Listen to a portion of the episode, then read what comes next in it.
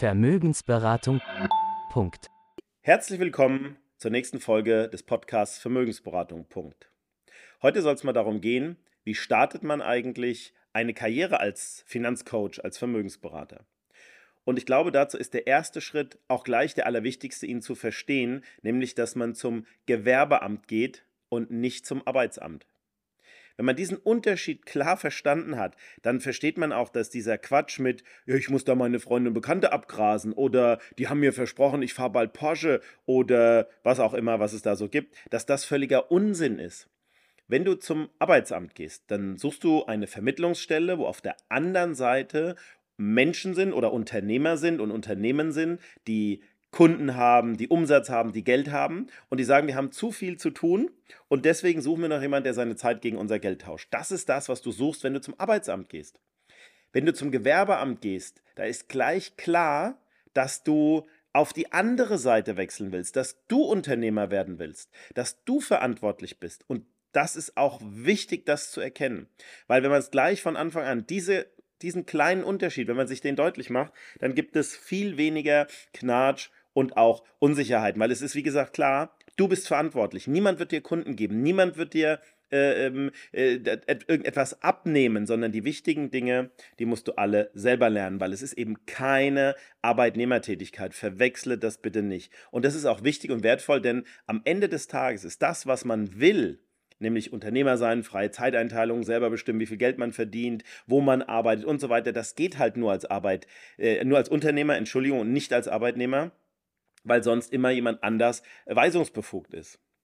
Also, der nächste Schritt ist dann, einen Exklusivvertrag mit seinem Vertrieb zu unterschreiben, bei uns der DVAG, ähm, um sagen wir mal, die ganze Infrastruktur zu nutzen. Du willst ja, du, du musst die Produkte lernen, du willst äh, lernen, wie ich ordentlich beraten und verkaufen kann. Du brauchst die ganzen Tools, du brauchst das Rechtliche, das Marketing, die Ausbildung. All das bekommst du alles vom Vertrieb das heißt, du bekommst es zur Verfügung gestellt. Lernen und verinnerlichen, das musst du selbst. Weil, ähm, warum funktioniert das in, dieser, in der Praxis in unserem Land nur so? Weil man der König der Verkäufer werden will. Wenn man Finanzprodukte, ganz besonders als Finanzcoach und Vermögensberater, vertreiben will, dann ist das die höchste Kunst, die der Verkauf ähm, zu bieten hat. Denn du musst ja erstmal den Bedarf wecken, dass der Kunde überhaupt sagt, ach so, stimmt, ja klar, das brauche ich und es auch mit Überzeugung so sieht, dann den Kunden eindecken und dann auch noch dafür sorgen, dass der Kunde das Produkt über viele, viele, viele Jahre hält. Das hast du ja so nicht. Ich will jetzt hier nicht bashen, aber nehmen wir mal einen Autoverkäufer, um das mal im Vergleich zu sehen. Wenn ein Kunde in ein Autohaus reingeht, na, dann kommt er ja schon mit einer Kaufabsicht rein. Dann kann der Autoverkäufer sagen, Riechen Sie das? Riechen Sie, wie, wie, gut das riecht? Oder wollen Sie mal eine Probefahrt für zwei Stunden machen? Ja, also da ist der Verkauf ja viel einfacher. Und da wird es auch niemanden geben, der sagt, ja, ja, das Auto, das macht mich schon an, aber ich wollte eigentlich noch 250 Euro für meine Altersvorsorge sparen. Das gibt es ja so rum nicht. Andersrum gibt es das sehr wohl, ne? dass ein Kunde das dem Kunden erklären muss, hey, deine Altersvorsorge ist noch nicht optimal. Und er sagt, aber ich habe dieses Traumauto, das will ich mir unbedingt kaufen. Also du willst der König der Verkäufer werden nämlich Finanzcoach. Und das wirst du eben nicht einfach so, sondern dafür brauchst du eine hervorragende Ausbildung. Dazu brauchst du auch Eigeninitiative und intrinsische Motivation, aber du brauchst auch vor allem ein Umfeld und eine Firma, ein, ich nenne das ja in einem anderen äh, Podcast, nenne ich das Co-Unternehmer, eine Firma, die dir genau das auch an die Rampe stellt, so dass du es abholen kannst.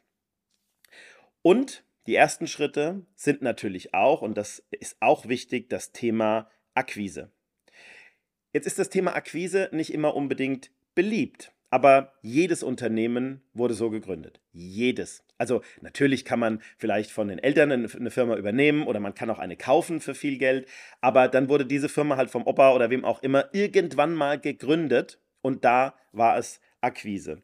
Und ich will es mal ganz deutlich sagen, wer Akquise kann, verdient Millionen. Nochmal, wer Akquise kann, verdient Millionen. Ich mache mal ein Beispiel mit dem Restaurant. Es gab bei uns, äh, wo ich herkomme, im, im Rhein-Main-Gebiet, ein ganz tolles Restaurant, das Frankfurter Haus. Und der Chef, der damalige Chef früher, der Uli, der war einfach jemand, der konnte Akquise, der war, man nennt es einen Menschenfänger. Also der war einfach nett, bei dem hast du dich wohlgefühlt, du bist zu ihm gegangen. Das Restaurant war am Stadtrand. Normalerweise machen ja die meisten ein Restaurant auf irgendwo im Hotspot, also im Zentrum. und zahlen dafür irre Mieten was weiß ich, irgendwo an einem Marktplatz 10.000 Euro jeden Monat. Das bedeutet ja auch, dass die ersten 10.000 Euro Umsatz, für die man arbeitet und, äh, äh, und die Kellner die, die Gäste bedienen und die Gäste bezahlen, die sind nur für den Vermieter, der dafür gar nichts macht übrigens. Ähm, oder so gut wie gar nichts macht. Ähm, und erst danach verdienst du dein Geld. Und das äh, Frankfurter Haus, von dem ich gesprochen habe, ich weiß jetzt gar nicht, ob die Zahlen so stimmen, ist auch gar nicht so wild, aber es gibt diese Beispiele ja zuhauf. Das war am Stadtrand. Und wenn du da vielleicht, um jetzt mal ein Beispiel zu machen, statt 10.000 Euro Miete oder Pacht nur 2.000 bezahlst, weil du eben Akquise kannst und weil die Leute trotzdem in deinen Laden kommen, der Rest ist ja gleich, die Kellner sind die gleichen, ne? die, die, die Speisen sind die gleichen, sondern du musst es trotzdem schaffen, dass die Leute kommen, ja, dann bleiben im Monat 8.000 Euro mehr in der Tasche des Restaurantbesitzers, des Unternehmers. Das sind 100.000 Euro im Jahr, das sind 3 Millionen in 30 Jahren. Von, von Mietsteigerungen noch gar nicht zu sprechen. Das heißt, wer das kann, wenn der, wenn der Unternehmer, der Restaurantbesitzer das kann, dann bleiben ihm Millionen. Also das bedeutet, Akquise ist zwar was, wo, wofür man gerne belächelt wird, aber es ist doch so eine wertvolle Eigenschaft Übrigens eine Eigenschaft, die jeder lernen kann. Es ist eine Fähigkeit, die man sich aneignen kann. Die kommt nicht von heute auf morgen, aber man kann sie sich antrainieren. Und wie wertvoll sie doch ist, wie unglaublich praktisch das ist. Und ich will noch was sagen. Ich kann Akquise. Ich mache das nicht gerne. Also ich will es sogar andersrum sagen. Ich habe das gehasst früher. Ähm, aber es ist ein tolles Gefühl, dass ich weiß, dass egal was morgen ist, kann ein Geschäft aufbauen. Ich könnte es auch wieder, weil ich weiß, wie ich mit Menschen in ein Gespräch komme, wie ich Bedarf wecken kann und wie ich diesen Bedarf auch eindecken kann. Ja klar, ich kann das gut in der Vermögensberatung. Ich könnte es aber auch, ähm, weil das ist die Königsdisziplin, in anderen Berufen. Ich habe übrigens noch ein anderes Beispiel, nämlich hm, ich kenne einen Steuerberater, der hat eine Kanzlei übernommen mit 400 Mandanten und hat dafür damals 500.000 Euro bezahlt. Diese 500.000 Euro hatte der natürlich auch nicht Cash. Das heißt also Bankdarlehen und mit allem, mit Rückzahlung und Zinsen sind das ungefähr 700.000 Euro, die er dafür an Umsatz gemacht hat, also Geld eingenommen hat, aber jemand anderem gegeben hat. Jetzt überleg mal, was das für ein Gegenwert ist, in Anführungsstrichen nur, weil er nicht akquirieren konnte oder nicht wollte, wie auch immer. Das ist ja mal der Gegenwert von zur damaligen Zeit drei schönen Eigentumswohnungen, woraus du ein Leben lang Mieteinnahmen von 2.000, 3.000, 4.000 Euro jeden Monat einfach generieren kannst. Und das in Anführungsstrichen nur, weil man nicht Akquise kann. Und das ist eben auch das, was man in einem Vertrieb gelernt bekommt. Dass man Vertrieb lernt, dass man Akquise lernt. Ähm, und ich finde übrigens, dass zu Akquise auch noch Marketing dazugehört. Und da bin ich öfters mal verwundert, das will ich auch ganz klar sagen, auch über junge Starter in dieser Branche, dass so wenig Marketing passiert, dass so wenig, sagen wir mal, drumherum passiert. Ich habe ein Beispiel dafür, das ist leider ein bisschen, hm, sagen wir mal, grenzwertig und schlüpfrig. Ich habe aber kein anderes, was so sehr im Kopf bleibt. Und zwar, die meisten der Zuhörer, zumindest die Männer, werden wissen, wer Mia Khalifa ist. Und die drei, die es nicht wissen, das ist so die meist gegoogelte Pornodarstellerin. Und ich benutze dieses Beispiel immer, weil es etwas sehr deutlich macht. Wenn ich dann äh, mit Leuten im Gespräch bin und äh, sage dann, ne, Mia Khalifa und so, stell dir vor, äh, ihr trefft euch zufällig, also du bist natürlich Single, ihr trefft euch zufällig irgendwie in einem Hotel, man kommt ins Gespräch, es wird ein netter Abend und es geht dann gemeinsam äh, auf dein Hotelzimmer. Dann weißt du schon im Aufzug dieses das wird gut. So, und dann meine Frage immer, warum weißt du, dass das gut wird. Und dann, äh, äh, äh, äh dann wird rumgedruckt und äh, äh, bis es dann irgendwann dazu kommt, zu sagen, naja, naja, ich habe es gesehen. Und warum bringe ich dieses Beispiel? Weil dann die nächste Frage ganz entscheidend ist.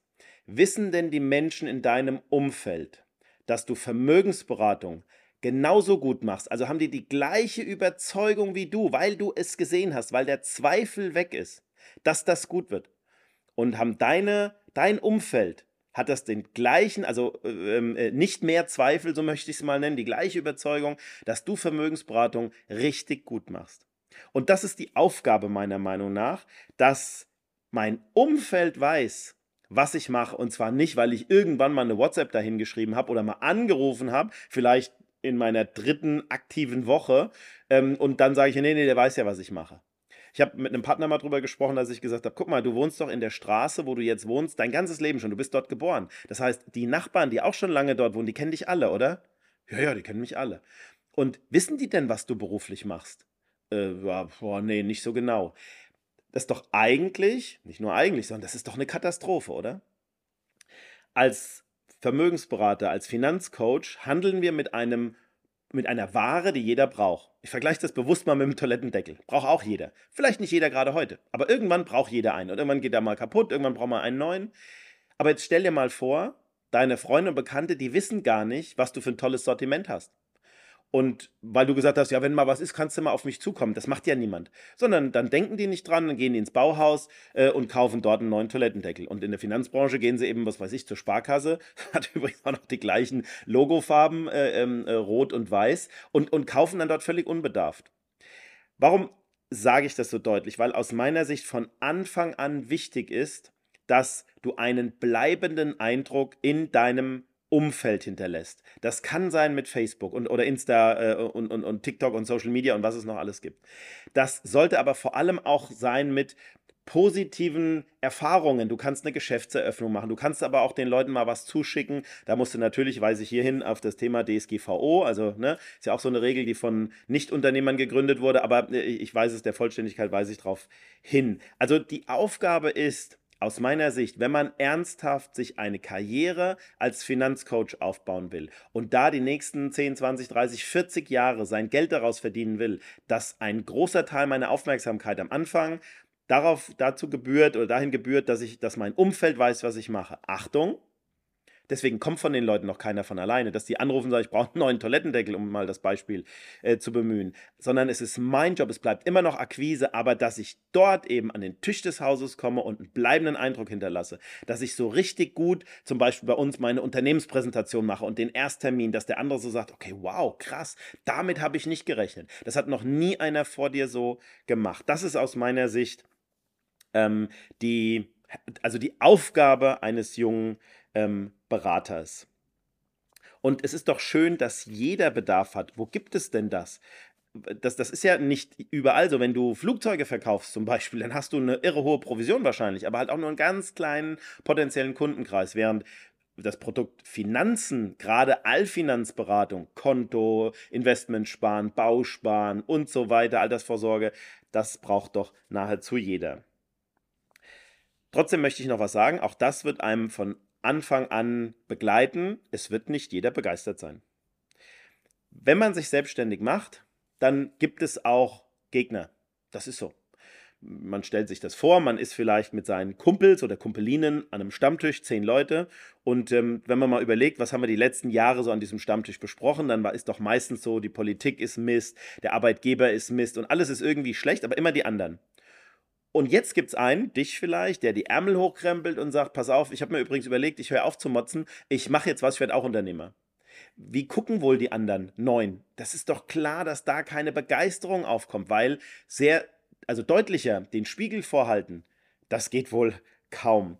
Und vielleicht auch nochmal wichtig zu wissen, es ist egal, in welcher Branche du dich selbstständig machst. Selbst wenn du Arzt wirst, wirst du Leute haben, die dagegen sind, die sagen, ah, die Schulmedizin, die Pharmaindustrie, die will nur, dass die Leute krank bleiben und Impfungen und alles Luch und Betrug. Und wirst du Heilpraktiker, gibt es eben auch wieder eine andere Menschenmenge, die sagt, ja, äh, Quacksalber und so weiter. Das wird dir überall passieren. Das ist in der Finanzbranche genau das Gleiche. Und vielleicht noch ein anderes Beispiel, wenn sich jemand selbstständig machen will, zum Beispiel mit einem Fitnessgerät, weil er sagt, ich habe hier ein tolles Gerät und dieses Gerät ist einfach irre und das äh, ist top und das will ich verkaufen, ja, weil ich davon überzeugt bin.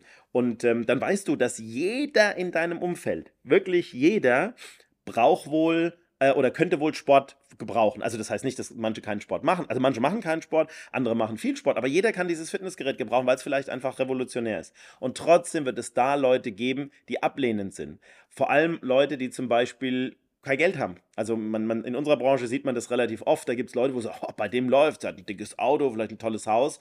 Und dann, wenn man hinter die Kulissen guckt, irgendwann mal kommt es vielleicht raus und sagt, oh, da war aber irgendwie auch alles auf Pump. Ist doch klar, dass die Leute sich vielleicht nicht hier direkt offenbaren wollen. Und so ist es auch mit so einem Fitnessgerät. Die, die den Sport vielleicht am nötigsten brauchen, die wollen nicht wirklich. Und das sagen die natürlich nicht in ihrem Umfeld, sondern die sagen dann, ah, ich habe das gleiche Gerät gesehen, ähm, woanders viel billiger. Ja, und so kommen dann eben solche, solche Gegenwinde oder solche Schwierigkeiten äh, auf. Wichtig ist vielleicht noch, dass die ersten Schritte, ähm, dass du vielleicht auch mal drüber nachdenkst oder dass man drüber nachdenkt, wie werde ich denn von meinem Umfeld wahrgenommen? Zum Beispiel könnte es ja sein, dass es Leute gibt, die sind sagen wir mal, früher unzuverlässig gewesen. So haben dich vielleicht die Leute noch in Erinnerung. Das muss ja nicht heißen, dass es immer so bleibt. Aber dann würde ich zum Beispiel alles, was ich mache, dafür nutzen, jetzt zuverlässig zu sein. Ich wäre zum Beispiel bei jedem Termin, würde ich um Punkt als Beispiel 16 Uhr klingeln. Also nach der Atomuhr würde ich klingeln. Ich würde keine Minute früher und schon gar nicht eine Minute später klingeln. So, dass die Leute sagen, Hä, der ist aber pünktlich, weil dann hast du nämlich einen Vorteil. Das fällt sogar auf. Das haben ja andere nicht wenn du früher ein Hallotri warst, ne, dass du besondere Zuverlässigkeit äh, ähm, an den Mann bringst, dass du vielleicht, oder wenn du vielleicht früher als unordentlich bekannt warst, dass du heute vielleicht mal ein, ein, Mailing oder einen Brief verschickst und der sieht dafür aus wie geleckt. Das ist ja ein Vorteil, den jemand, der schon vorher einen guten Eindruck macht, gar nicht hatte oder gar nicht hat, weil du das eben ähm, jetzt damit deutlich machen kannst. Also du kannst einen Aha-Effekt machen, dafür musst du aber natürlich mal ein bisschen in dich selbst gehen ähm, und schauen, was äh, wie, wie, wie wurde ich denn bisher in meiner Vergangenheit wahrgenommen?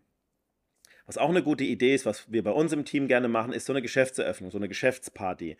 Ähm, dann kommen die Leute, sehen das Büro, sehen, das ist nicht so ein Hinterhof-Kellerbüro, weil das man ja meistens bei seinem, bei seinem Ausbilder, einem Coach im Büro macht.